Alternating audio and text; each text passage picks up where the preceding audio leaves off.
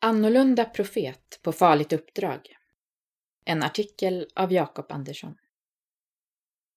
Boken om Jona är spännande och inte så svår. Med lite bakgrundsinfo blir den ännu lättare. Att lära känna och följa Gud på 2000-talet är inte alltid lätt. Men vi har det på många sätt enklare än 700 år före Jesus, då Jona levde. Då fanns det ingen bibel att läsa ingen församling att gå till och ingen Jesus att se på för att förstå vem Gud är. Istället använde Gud sig av profeter. Profet Profeter var vanliga människor som hade fått ett väldigt speciellt uppdrag. Att föra vidare budskap från Gud till folket. Hela Gamla testamentet är fullt av profeter som säger och gör det som Gud sagt till dem. Poängen med profeterna var alltså inte att de var extra bra människor, utan att de var Guds redskap.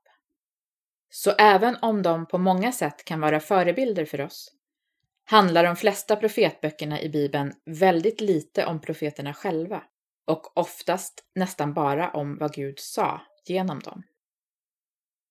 En förebild. Men profeten Jona är annorlunda. För det första handlar hans bok mycket mer om honom än om vad han säger. Vi får följa med på hans äventyr, läsa om hans känslor och dras med i hans kamp. Det gör Jona bok spännande. För det andra, vilket kan verka extra märkligt, är han inte alls en förebild. Han är både olydig, egoistisk och sur. Därför blir det extra tydligt att det är Guds nåd och tålamod som är det stora budskapet i boken. För Jona själv är inte någon hjälte. Hjälpa fienden. Jona är annorlunda på ytterligare ett sätt. På hans tid hade Gud mest fokus på Israel. Han hade utvalt judarna som sitt folk för att räddningen en dag skulle komma därifrån. Men Jona får uppdraget att gå och predika för Israels stora fiende. Det mäktiga och fruktansvärda Assyrien med huvudstaden Nineve. Därför är det inte så konstigt att Jona inte alls vill eller vågar utföra uppdraget. Han inser att han förmodligen antingen kommer bli dödad eller hjälpa fienden.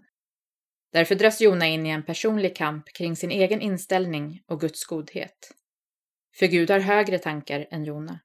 Han vill nå ut till alla folk med sin nåd. Och det gör han genom att använda helt vanliga människor. Som dig och mig och Jona.